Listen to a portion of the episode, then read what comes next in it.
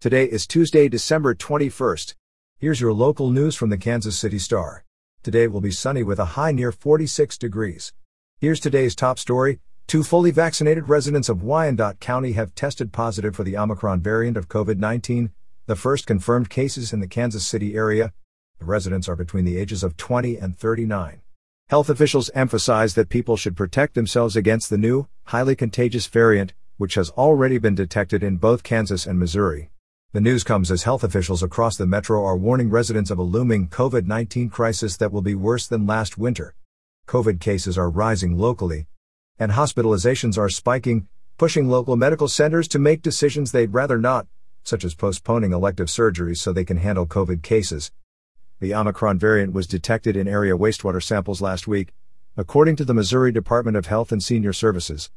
In business news, Software giant Oracle announced Monday that it has reached an agreement to purchase healthcare IT company Cerner Corporation for $28.3 billion. The news ends years of takeover speculation regarding Cerner, the largest private employer in the Kansas City area and a top player in the world of healthcare IT.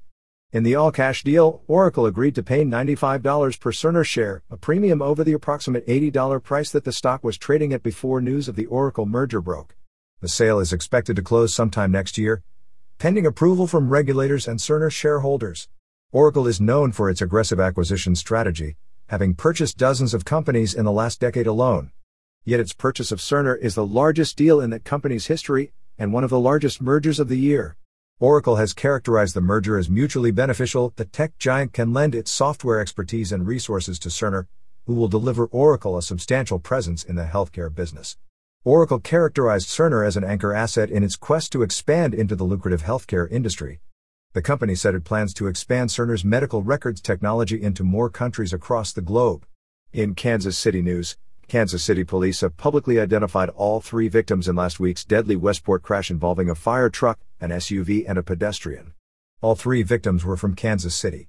Police on Monday identified 41 year old Tammy Knight as the pedestrian who was killed when a Kansas City fire truck collided with a SUV, sending both vehicles smashing into a building along Broadway.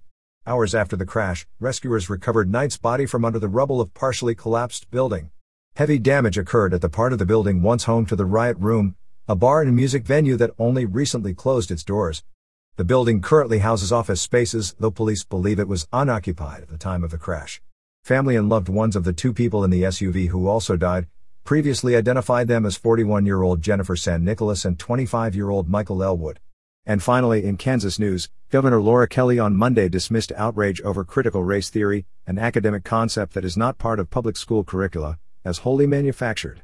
Kelly said in an interview, quote, I think this is a nothing burger that's been cooked up to get people up in arms about something that's not real, State lawmakers are preparing to bring that outrage to next year's legislative session in the form of proposals to ban the teaching of critical race theory and develop a, quote, Bill of Rights for parents and students. Kelly said they should leave curriculum issues to districts in conjunction with families. There's no evidence that critical race theory, a college and law school level concept that examines the role of institutions in perpetuating racism, is taught in Kansas schools. But the term has become a catch all phrase for objections to a range of materials touching on race and diversity, Lawmakers say elements of the theory are influencing classroom content. You're listening to stories from the Kansas City Star. Find us at kansascity.com to read more about these stories and others.